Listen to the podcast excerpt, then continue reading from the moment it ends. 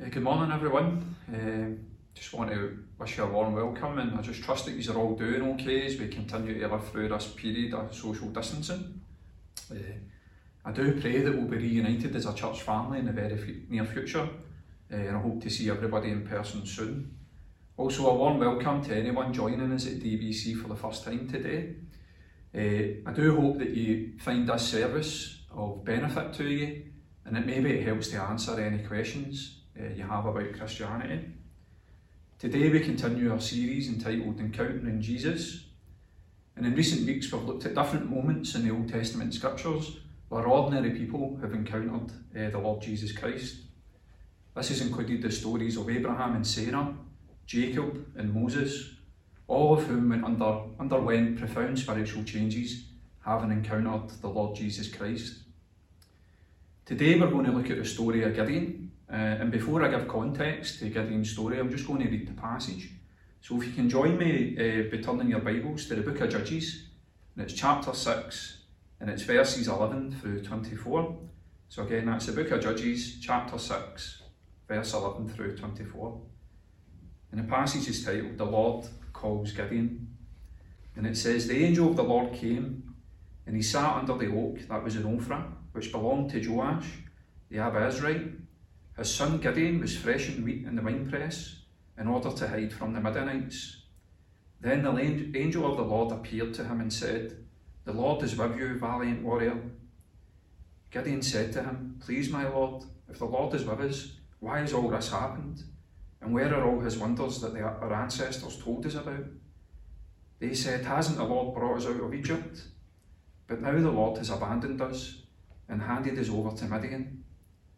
The Lord turned to him and said, Go in strength you have go in the strength you have and deliver Israel from the grasp of Midian.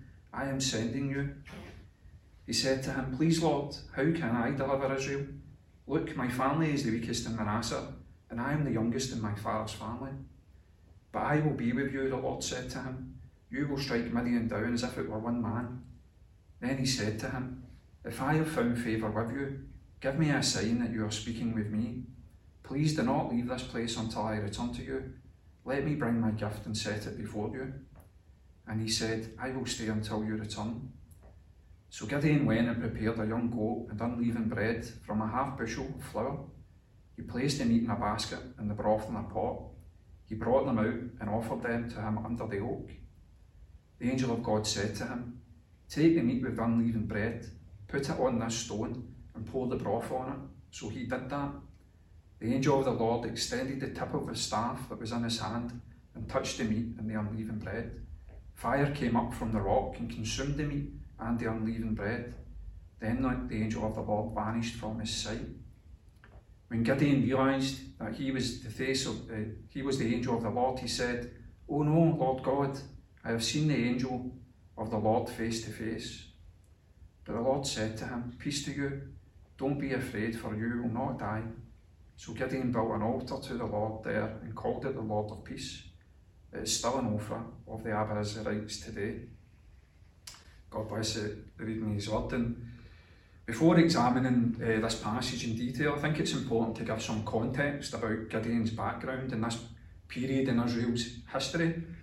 so at the end of the, the book of Joshua, which directly precedes the book of Judges, we learn that shortly before Joshua's death, he pleads with the people of Israel to remain faithful to their covenant to God. What we read in the book of Judges, however, is about the repeated failure of Israel to uphold their promise to Joshua. It tells the story of how Israel repeatedly makes the same error from turning away from God and worshipping other idols. And as a consequence of their apostasy, God at times allows Israel to be conquered uh, and oppressed by other people in the land, such as the Canaanites and the Midianites. What happens is when Israel realises its error, it realises its disobedience, they cry out to the Lord for help and they repent from their sin. And in response, God raises up a judge to deliver them from oppression and bondage. And once they've been delivered, what normally happens is a period of peace where the people prosper and then the whole cycle repeats itself. They turn away from God and they begin to sin again, and the whole cycle happens. So that cycle is repeated throughout the book of Judges from start to finish.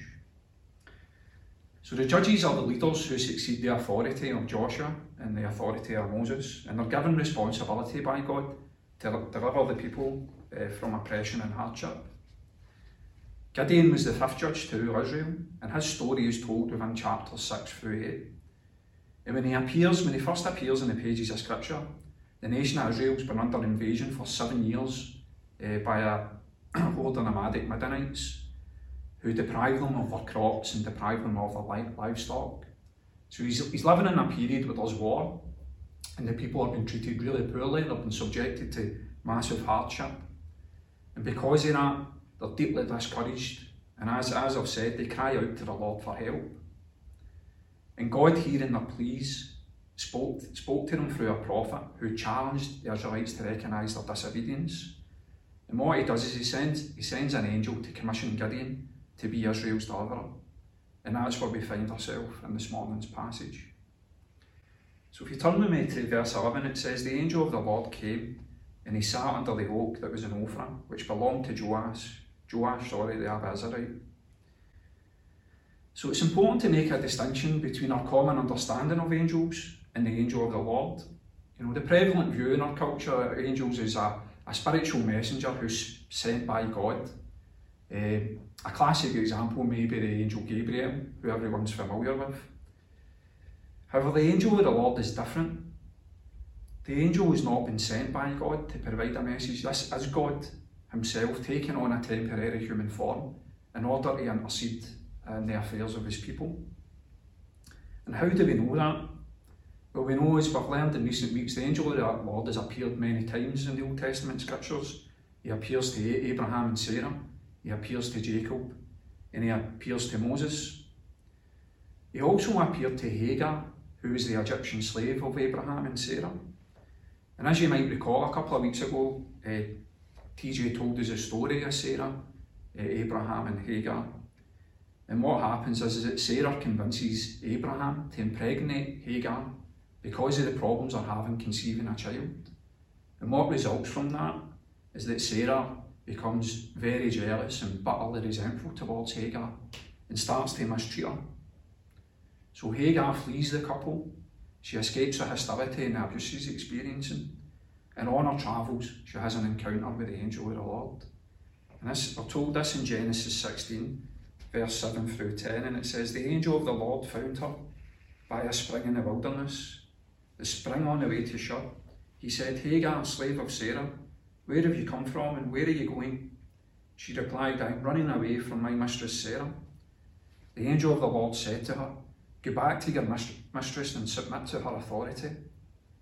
The angel of the Lord said to her, I will greatly multiply your offspring, and they will be too many to count. What's most striking about the passage is the use of the pronoun I. You know, and this confirms to us that the angel of the Lord has not been sent by God, but it is God, or El Roi to use Sarah's name for the Almighty. So we can consider the angel of the Lord as a pre incarnate Christ, appearing temporarily to key individuals in human form in order to progress his ultimate plan for salvation. All of these accounts in the Old Testament of God taking on a temporary human form are a precursor to him eventually taking a fully lived human experience in the form of Jesus Christ. If you look at the second half of verse 11 and, verse 12, if you read this with me, it says, His son Gideon was threshing wheat in the winepress in order to hide from the Midianites. So we just thought that, that section of verse appears quite unremarkable and it could be easy just to, to read through that, to overlook it. But it actually gives you a lot of insight into the conditions in which Gideon is experiencing. We, we read here that due to the threat that the Midianites pose, he's threshing wheat in the winepress, which is really just a shallow depression in the rock. It's a task that would have normally been undertaken in a wooden floor, but he's doing it in the bare ground in order to minimise noise and keep himself safe. So it just gives us some insight into the conditions in which he's living under. He's living in conditions where he's fearful, uh, and he's worried uh, about being attacked or about being robbed uh, or being oppressed by these people. In verse 12 it says, The angel of the Lord appeared to him and it said, The Lord is with you, valiant warrior. So God's the Lord's uh, description of Gideon is being brave, therefore does not accord with his demeanour. There are odds. We learn a bit later on in the passage that Gideon's actually feels incapable and completely ill equipped for the task that God's going to present to him. So what we can take is, you know, by, God addressing him in that manner, by referring to him as a brave warrior, it's obvious that God sees something in Gideon that he can't see himself. And that, that reveals an important aspect about God's character for us all. You know, that God sees our potential and he sees our ultimate destiny, even when we are blind to it. And it therefore begs the question for all of us are you blind to your own potential to serve God? How often do you dismiss or ignore the calling of God as a consequence of your limited beliefs about yourself? As followers of Jesus, we're all called to serve and glorify God. But like Gideon, we might be tempted to shrink from that calling due to a sense of our own weaknesses or shortcomings or even a sense of unworthiness. And these are issues we all wrestle with to a lesser or greater extent. Feelings of low self worth, anxiety, poor self image, and discouragement can rob us of the confidence and the willingness to serve God. And when we're in bondage to such emotions, we may choose to run away from the cross rather than uh, run toward it. The Apostle Paul encourages us to remain steadfast in the face of our own weaknesses and limitations. Writing in 1 Corinthians chapter 1, verse 26 through 31, he says the following Brothers, consider your calling. Not many are wise from a human perspective, not many powerful, not many of noble birth. Instead, God, God has cho- chosen what is foolish in the world to shame the wise, and He has chosen what is weak in the world to shame the strong. God has chosen what is insignificant, insignificant and despised in the world, what is viewed as nothing, to bring to nothing what is viewed as something, so that no one may boast in his presence. It is from him that you are in Christ Jesus, who became wisdom from God for us, our righteousness, sanctification, and redemption, in order that, as it is written, let the one who boasts boast in the Lord. So the apostle here is, is reminding us that those who are considered weak or lowly in the world uh, are, receive God's favour. He favours people when weakness, he favours people of low status. It reminds us, it reminds us that God's got absolutely no use for the arrogant and prideful people of the world. Such individuals reject his sovereignty and they seek to boast in their own achievements and accomplishments. C.S. Lewis says that pride is the complete anti God state of mind. There's no room for God in the lives of the proud. So, my encouragement to you this morning would be not to be ashamed of your weaknesses, nor deny them. For in them lies, the strength, lies your true strength. Your limitations will keep you humble and they will keep you dependent on the Lord. God will use you because of your limitations, not in spite of them. So embrace your shortcomings and let the grace of Christ Jesus flood your heart so that you do not rely on your own strength and your own understanding. And only then we may not be tempted to boast in ourselves, but to boast in the cross in Christ alone. So how does Gideon respond to the, the visitation of the Lord? So in verse 13 it says, Gideon said to him, Please, my Lord, if the Lord is with us, why has all this happened? And where are all the wonders that the ancestors told us about? They said, Hasn't the Lord brought us out of Egypt? But now the Lord has abandoned us and handed us, handed us over to Midian. So Gideon's reaction to the Lord addressing him as a valiant warrior is not one of enthusiasm, it's one of pessimism, disappointment, and despondency. He even challenges the angel if the Lord is with us, then why has all this happened? So it's clear from the verse that he doubts the identity of the angel under the weight of his suffering and he feels abandoned by God. And that's perhaps an experience every one of you listening this morning can resonate with. It's likely at some point in your life you've wondered if God is really with you. And it might be particularly true for anyone listening who is undecided or unsure about the existence of God. One of the intellectual objections to Christianity within our culture concerns the nature of suffering and evil. It's a sticking point for many people when tragedy strikes or a horror unfolds. Many people are apt to believe that God has abandoned them or he wasn't there in the first place. And some of these objections relate to apparent contradictions concerning the, the omniscience of God. Some might say if God's all powerful, then he might he must choose not to prevent terrible situations from happening. If he's all powerful, he must choose not to prevent situations from happening. And if that is true, then we can't think of him as all loving. Conversely, some might say if he is all loving, then he cannot be all powerful. Otherwise, out of benevolence, he would intercede to stop terrible situations from occurring. And the fact that they do happen must mean that he doesn't love us. He's not all loving. So these are two attributes of God that can be difficult for people to reconcile, and it can cause them to doubt or deny God's existence. And if I'm being honest, there's no easy answers to the, the question of suffering even in the world. As Christians, we're apt to say things like, you know, God's got a purpose for our suffering, or He's working out good in a difficult situation. And I've no doubt there's truth in those claims. But in the midst of human suffering, such statements can seem glib, unhelpful, and even potentially insensitive. Many years ago, before I came to faith, I worked with several families whose children were seriously ill, and tragically, some of these children died. And the grief of these families was unimaginable, uh, and it was difficult to witness, much less have to, to work through. You know, it was really palpable. You could feel it really sink into your own heart, your own soul. And there was many occasions I asked I found myself asking hard questions about life and about the nature of God. You know, the death of a child just seemed inexplicable to me. It made no sense. And in such moments, it's easy to understand why some people may feel abandoned by God, or it was never there in the first place. And to be honest, there's no straightforward explanations for the existence of suffering and tragedies in this world. But what we can say with complete certainty as Christians is it's not because God is indifferent to our pain or that He doesn't love us. We know this because God chose to share in our suffering. Know, Christ walked the earth, He lived in poverty, He was rejected, despised, betrayed, and abandoned by everyone He loved. He was subjected to torture and He was murdered in the most brutal way imaginable. You know, Christ was well acquainted with human suffering, He was no stranger to it, and He embraced it as an act of love for us all. And this is a view of God that's unique among all other faith systems and worldviews. And it's a vision captured so powerfully by the poet Edward Shillito in the final stanza of his poem called Jesus of the Scars. And he says this The other gods were strong, but thou wast weak. They rode, but thou didst stumble to our throne.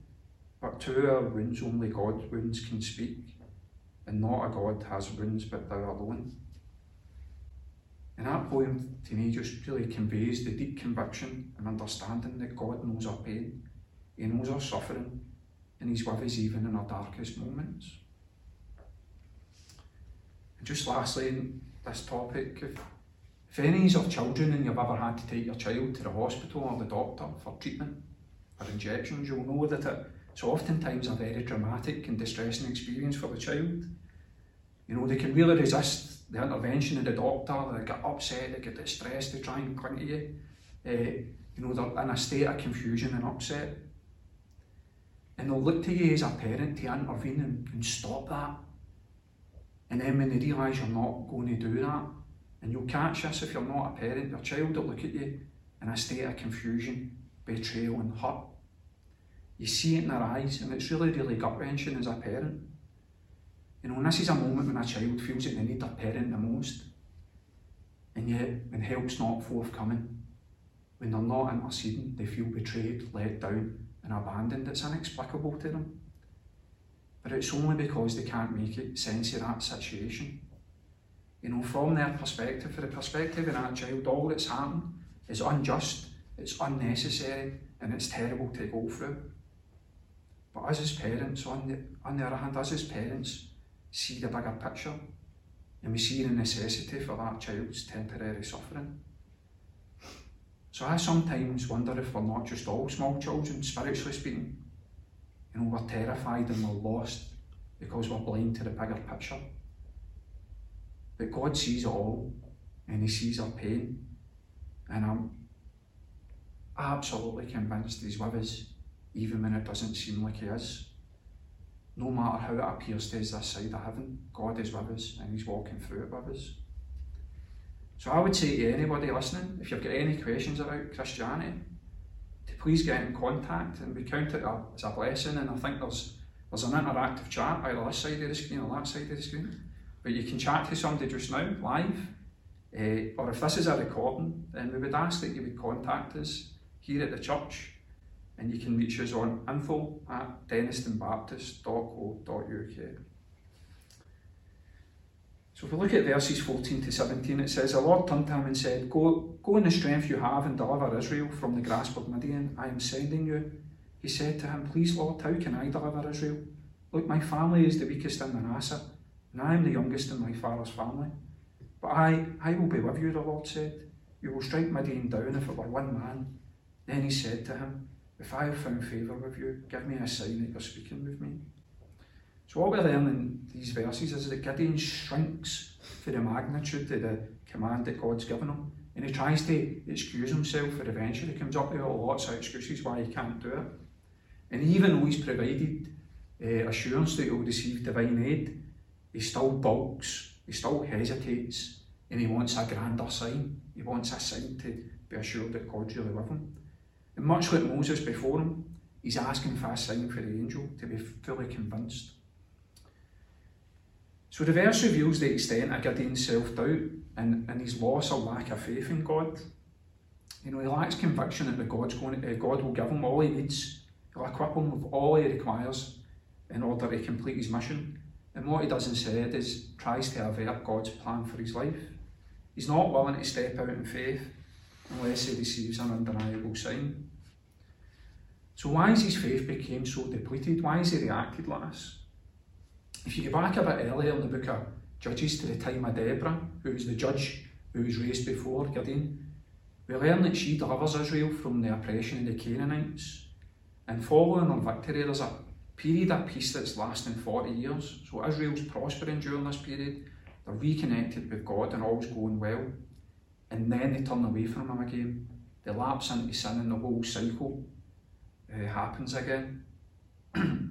So by the time uh, Gideon encounters the angel, the Midianites have been waging war on Israel for seven years. And what we could say is that during that seven year period, Gideon's began, began to forget about God's goodness and God's faithfulness that he's previously demonstrated to the people. And that's revealed to us when he says, Where are all the wonders that our ancestors told us about? They said, Hasn't the Lord brought us out of Egypt? But now the Lord has abandoned us and handed us over to Midian. So I do wonder how many of us at DBC this morning can relate to the experience of Gideon. You know, struggles with faith are not uncommon. Many people can harbour doubts about God or about Scripture or elements of the Christian doctrine. We might recall periods in our life where our faith was robust and resolute, only for it to falter when a testing situation arose or, or a crisis uh, manifested in our lives. And during these experiences, much like Gideon, we may forget what God has done for us in the past and we become fearful, hesitant, and spiritually deaf to His word. And in such moments, we're, trust, we're apt to trust in ourselves and not in Him. In his book, Mere Christianity, C.S. Lewis says the following when discussing the nature of faith. He says, I was assuming that if the human mind once accepts a thing as true, it will automatically go on regarding it as true until some reason for reconsidering it turns up. In fact, I was assuming that the human mind is completely ruled by reason, but this is not so. What uh, Lewis is getting at here, he's suggesting is that even though we've accepted the truth of the gospel into our reasoning mind, we know it to be true, we're prone to forget. We're prone to forgetting the truth. And he says this happens is because we're engaged in a battle between faith and reason on the one hand, and emotion and imagination on the other. We're in a constant war with ourselves. So even though our faith is rooted in solid evidence and good reason, it can be diminished in the face of overwhelming emotion and changing moods. Now I've been abseiling a few times in my life, and if you've ever done that, you know the hardest part is leaning back in the rope. It's a delicate moment And despite the fact, you know, I've done that numerous times, so despite the fact I know the rope can take my weight, I've got complete faith in it, and I've seen other people do it. Despite the fact there's solid evidence to suggest I'm going to be okay, I'm still gripped with fear and anxiety. Every part of my being saying, don't lean back, don't lean back. And in that moment, my faith in that rope, as solid as it is, is rendered useless by my imagination and by my emotions. And so many the struggles with our faith, as a similar process happens, as we're exposed to changing moods and negative emotions, uh, our faith can be uh, beaten back into submission. And in these moments, we may become oppressed by negative thoughts and feelings. You know, we can really, really struggle to hold on to the truth of the gospel. And in response, we become like Gideon. We become fearful, avoidant, and unwilling to follow, follow God's plan for our lives. So, what do we do in, under such circumstances? How do we hold on to our faith when we're under fire? Let's look er at the remaining verses of the passage. It says in verse 18 Please do not leave this place until I return to you. Let, let me bring a gift and set it before you. And he said, I will stay until you return. So Gideon went and prepared a young goat and unleavened bread from a half bushel of flour. He placed the meat in a basket and the broth in a pot. He brought them out and offered them to, to him under the oak. The angel of God said to him, Take the meat with the unleavened bread, put it on this stone and pour the broth on it. So he did that. The angel of the Lord extended the tip of the staff that was in his hand and touched the meat and the unleavened bread. Fire came up from the rock and he consumed the meat and the unleavened bread. Then the angel of the Lord vanished from his sight. When Gideon realised that he was the angel of the Lord, he said, Oh no, Lord God, I have seen the angel of the Lord face to face. But the Lord said to him, Peace to you, don't be afraid, for you will not die. So Gideon built an altar to the Lord there and called it the Lord is peace, it's still an Ophrah of the Abiezrites today. So if we look at verses uh, 22 to 24, uh, specifically, we find that after making a sacrifice to God and receiving the desired sign, Gideon finally comes to believe the true identity of the angel. You know, he no longer doubts that God is with him. And the passage ends with, with Gideon building an, an altar in honour of the Lord, which symbolises the renewal of his faith.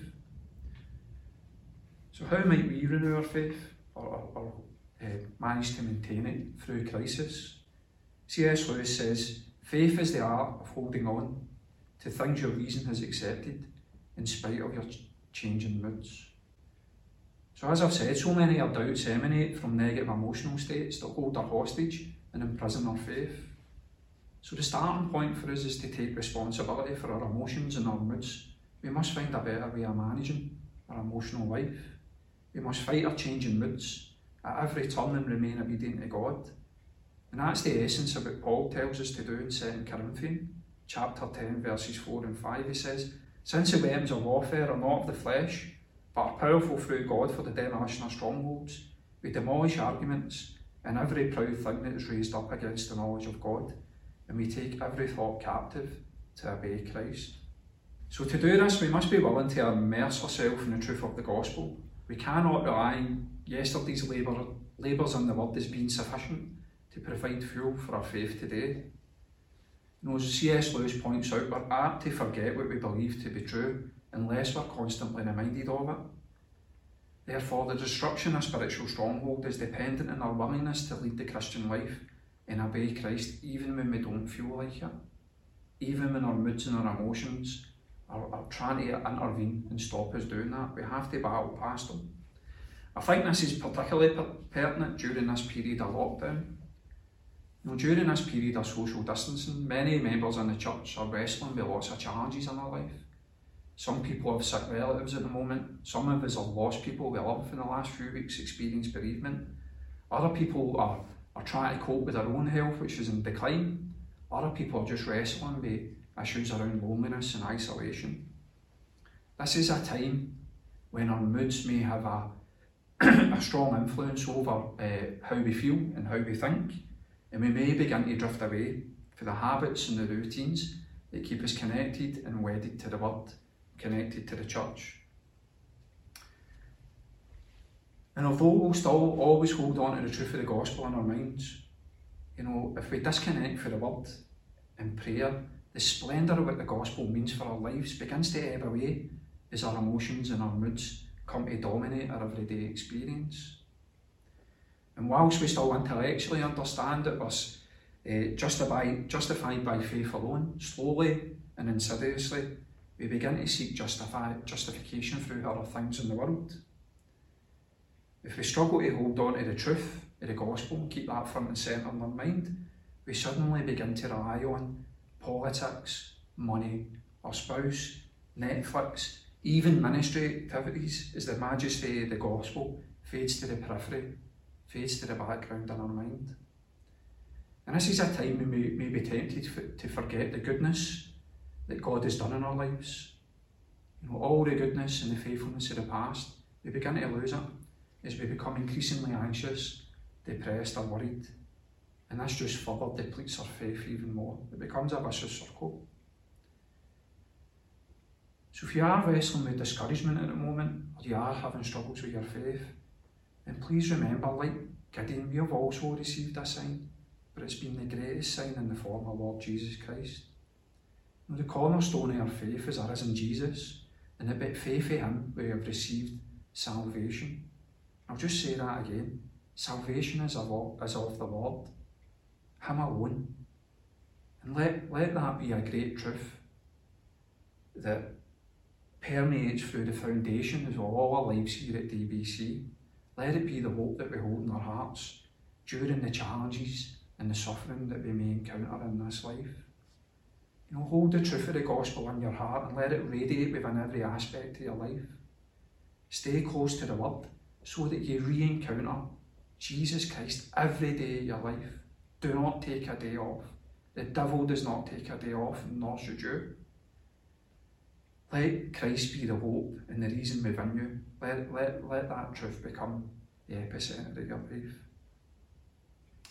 However, I do realise, you know, struggles with faith are common, struggles with discouragement are common. So if that's the case for you, it's important to remember what Lewis says.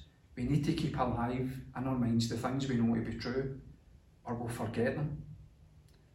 So with that in mind, here's three things that you can do practically to uh, remain connected to the Word of God.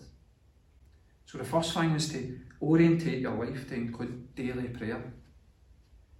Remember, we're told repeatedly in the scriptures that we're expected to pray. We're expected to do it. It's a non-negotiable. In Paul's letter to the Philippians, chapter 4, verse 6, he says, Don't worry about anything, but in everything, through prayer and petition, with thanksgiving, let your requests be uh, made known to God.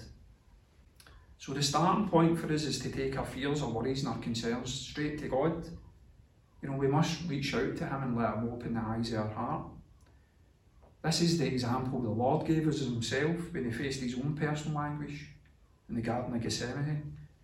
If we read John chapter 17, verses 1 to 5, it says, Jesus spoke these things, looked up to heaven and said, Father, the hour has come. Glorify your Son so that the Son may glorify you for you gave him authority over all flesh, so he may give eternal life to all you have given him. This is eternal life, that they may know you, the only true God, and the one you have sent, Jesus Christ. I have glorified you on earth by completing the work you gave me to do. Now, Father, glorify me in your presence with that glory I had with you before the world existed. Amen. So just pray that God will glorify you and it through and so that you can glorify Him. That's what we're asked to do as Christians. You know, ask God what His plan is for your life and seek to carry that out. You know, make your request known to Him and He'll respond to you in accordance with His own will and His own plan for you. The second thing is to orientate your life to include daily reading of the Word.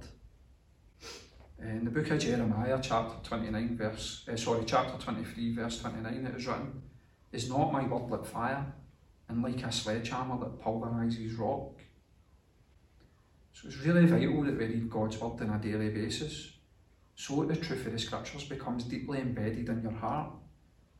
It's only if we do that will the implications for the gospel for our lives become deeply realised and will our proclivity to look elsewhere in the world for salvation cease. Only by reading the Word can we know God's will for our lives and develop the courage, the wisdom, the discernment required to accept God's calling for our lives. So, my encouragement would be to feast on the Word, feast on it, and let the Scriptures nourish your soul. Let it be the fuel of your faith. Just the last point is just to orientate your life to include the church. You know, in this time we're fragmented and separated from each other, it's easy to disconnect and be stuck imprisoned in your own mind. So my encouragement would be do not let doubts or worries get a foothold in your mind. If you're having a hard time at the moment, reach out to someone and speak to them. And please remember the church is the fellowship, eh, fellowship of the flawed. We've all got struggles, we've all got shortcomings, we've all got fears, and you're not alone. But just remember, as I said earlier, in our weakness lies our strength. So there's no need to be anxious about sharing any of that. You know, please stay connected to the body of Christ and use it so that you may grow and thrive in His presence. You know, the Apostle Paul experienced horrendous hardships and struggles throughout his whole life. There's too many to mention. But he never lost faith through any of that. And he embraced his weakness and he embraced his suffering as a blessing, which is just so counterculture. You know, so my prayer for the church this morning that we would also uh, count our sufferings and uh, our hardships as a blessing. And that one day all of us will get to echo the words of Paul when he said, I have fought the good fight, I have finished the race, and I have kept the faith. Just to finish this morning, it's not part of the passage, but if you look at the end of the book of Gideon, what we discover is, is that he goes on to deliver Israel from the oppression in the Midianites. And despite having an army initially that numbered the tens of thousands, he eventually wins the war with only 300 men. Only 300. And I just think that story provides hope for us at DBC and indeed the broader church in the West. You know, when we look, look in the Western world at the minute, church numbers are declining, and it might be easy to feel discouraged or see that as a worrying trend. But what that story reminds us is that God doesn't require a great number of people to achieve great things. He only requires the few, those of faith who are dedicated to Him. That's what's happened in previous revivals. If we go back to the time of the Wesley Brothers and George Whitefield, these were only a handful of people with deep gospel realisation, and they managed to change the spiritual landscape, not only of Great Britain, but the United States. What's remarkable about that is there was no indication that could or should happen. Was, there was nothing that would suggest that was going to happen. Martyn Lloyd-Jones, uh, the famous preacher from Wales, said that revival occurs when a whole church, or a country, or a culture recaptures the wonder of the gospel and the implications of the gospel. You know, we no longer only believe abstractly or intellectually that salvation is of the Lord, but we lead our lives with that, that conviction embedded in our hearts. It's rooted in our souls. And when it moves from there down there, you know, our heart moves in ways that we can't imagine. I just think that's a reminder to us at DBCs, not only just to believe the gospel and to hold the truth in our minds, to let it penetrate deep into our souls. And I really do believe that even though we're a small church in numbers, uh, in terms of numbers, but with God's grace and help, it is mighty to save. We can do great things. But we have to embrace our own shortcomings, we have to embrace our own suffering in the midst of God's calling. We have to maintain our faith. We have to pray persistently that the profundity, the wonder of the gospel will be deeply realised by ourselves first and foremost, and then let that extend outward.